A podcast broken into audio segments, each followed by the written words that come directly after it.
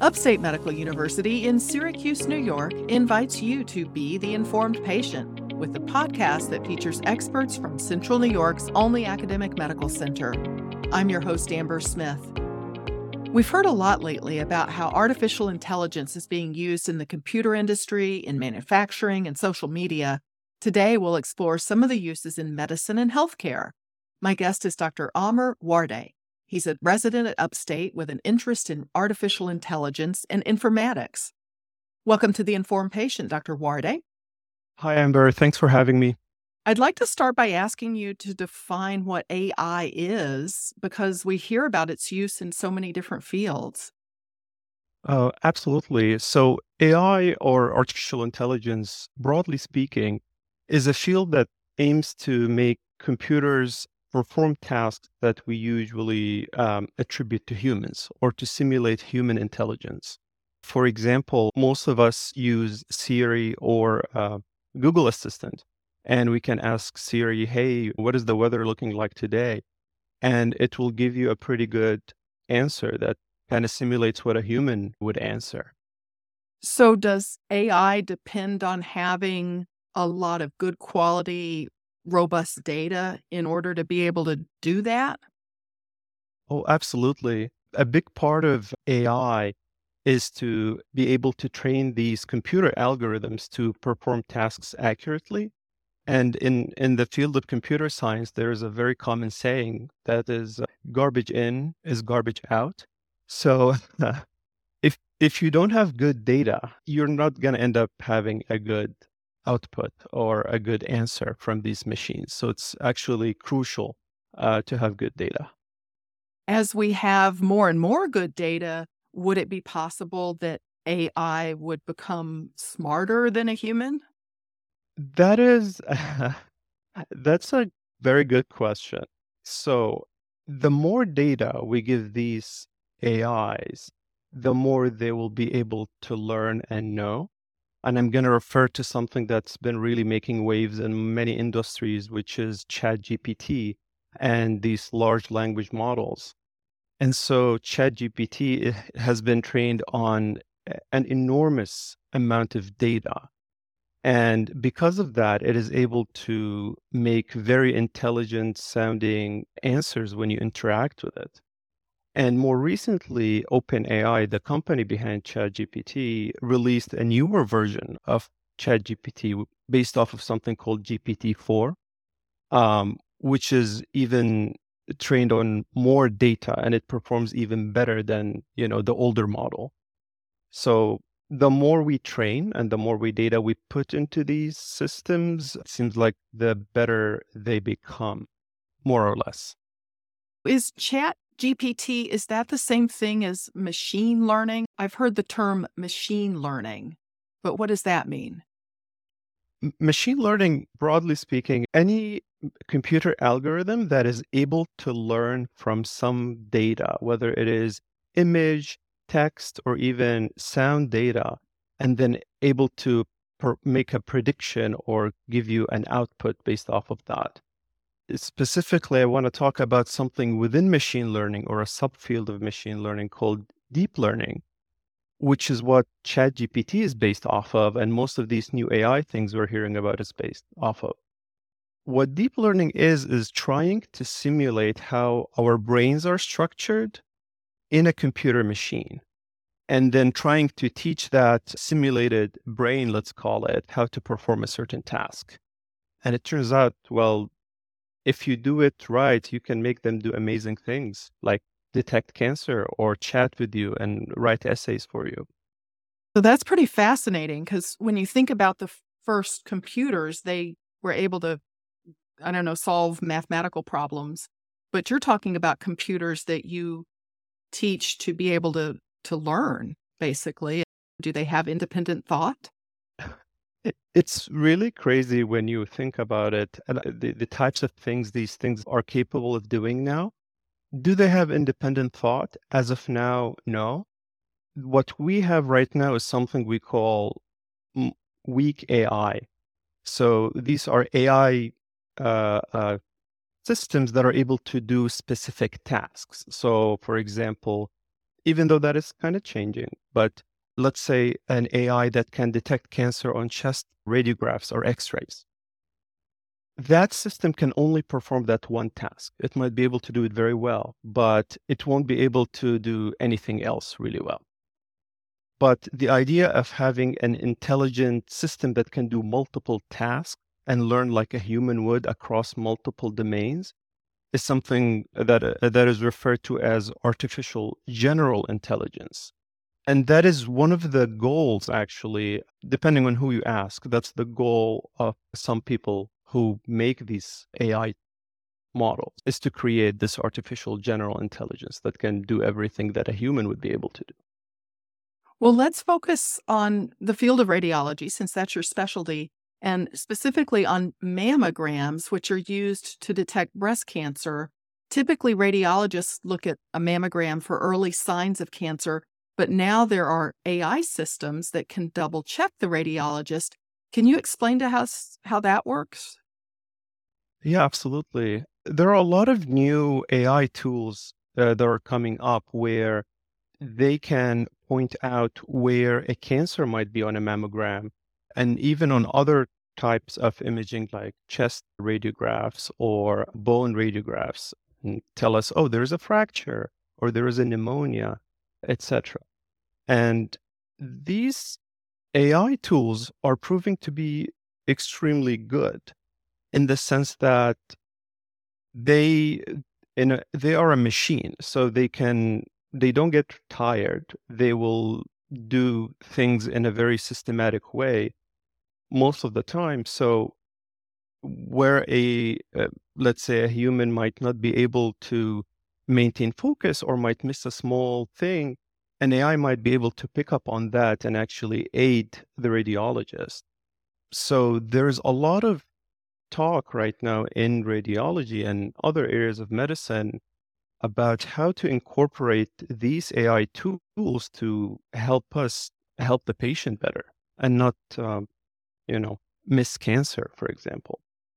So in this instance, is the artificial intelligence that's reading mammograms, is it learning from each mammogram that it studies and is it getting better uh, the more that it reads? Most of the AI tools that are available now, they don't really learn once they are deployed into a clinical environment. So they simply do the task they have been trained on initially. Some newer companies and groups are working towards making these systems that kind of gradually learn over time from feedback or continuously learn over time. That is something that will be happening. But as of now, once the AI has been trained, it is locked. So it doesn't learn anything new. It just does the task it has been trained to do. This is Upstate's The Informed Patient podcast. I'm your host, Amber Smith. I'm talking with Dr. Amr Wardeh, a radiology resident at Upstate, about the use of AI or artificial intelligence in medicine. I read a study in the journal Pediatric Radiology that looked at bone fractures and whether they could be spotted on x ray the study showed that AI scored higher marks than emergency physicians, but it could not beat experienced radiologists. Does that surprise you? Not really, actually. because recently we are seeing a lot of studies coming out showing that AI can perform on par with radiologists in certain areas.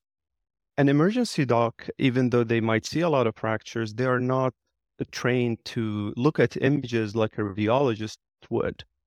And so an AI that is trained to detect these fractures would perform probably similar to a radiologist rather than an emergency doc. Surprisingly, but unsurprisingly, this is expected. what other areas of medical care do you think that we might see AI being used in the coming years? Within the coming years, uh, we are going to see a lot of integration of AI into the clinical workflows. So, what, one of the things that we're going to see, uh, you know, if you have ever chatted with your doctor over the healthcare system chat feature, a lot of work is actually being done currently to make Chat GPT or similar tools draft responses to kind of automate and improve the efficiency of the physician, uh, potentially providing more thorough answers and information to patients. That's one of the major things that can help both physicians and patients. Because on average, uh, doctors spend about 15 hours per week doing administrative tasks that are not really related to patient care. So if AI can help reduce that administrative time where uh, you know a doctor can focus more on patients or other tasks that might benefit the patient, then it it's a welcome change. So patients might feel like they get more time with their doctor because their doctor's not being pulled away to the administrative tasks maybe. Absolutely. And another area where current work is being done is AI will, for example, be able to listen to your conversation with your doctor when you go in for a, a visit. And your doctor won't have to sit down facing their computer the whole time and writing notes. They can actually look at you in the eye the entire time and, you know, discuss things. The AI will listen and write and document everything in the background. So all of those things would be welcome changes. But AI wouldn't be talking to the patient and telling them what they think is wrong with them or what they think uh, should be happening. Right. So that is actually eh, it's a dangerous area right now because a lot of these AI systems are not perfect. These large language models like ChatGPT, they tend to hallucinate. So if you ask them a medical question, they might answer with a lot of confidence but their answer might not be factually correct. And in the setting of healthcare specifically, that's very dangerous. So, autonomously answering or interacting with patients, I don't think we're going to get there soon. You would need a physician to basically review the work of the AI before interacting with the patient. So, it will be AI aided physician interaction rather than just AI by by itself. You use the term uh, hallucination. Is that the same in AI as it is? I think of that as being like a drug induced stupor of some sort in a person. But in AI, what does that mean? That's a great question. We usually use the term hallucination specifically with the large language models like ChatGPT, where sometimes they if you ask them a question where they're not they don't really know the answer they might just simply fabricate an answer that might sound very like a very good answer to somebody who does not have experience in that topic and so it's very dangerous to for example have a tool like that interact with patients provide recommendations that might be completely wrong without oversight so, does this tie in with virtual healthcare? During the pandemic specifically, we saw this, you know, sort of exploded where you could connect with your doctor virtually out of necessity because of the pandemic, but it's still in use today and and more so now than it was before the pandemic. Does AI have a role in virtual healthcare? Uh, I think so. So, for example, when you're talking to your doctor over video conference, your doctor might not have to write notes anymore, like we were saying earlier. So, everything will be documented by the AI so that your doctor can actually spend more time listening to you and talking to you. Other things that AI might be able to help with is, you know, when you're chatting with your doctor, like we were saying earlier, if if the AI can assist the doctor with, let's say, drafting a response to a question that a patient asked, they might be able to save them, let's say, five minutes per response, uh, which amounts to uh, a significant time saving per day they can spend on seeing other patients or taking care of more important things.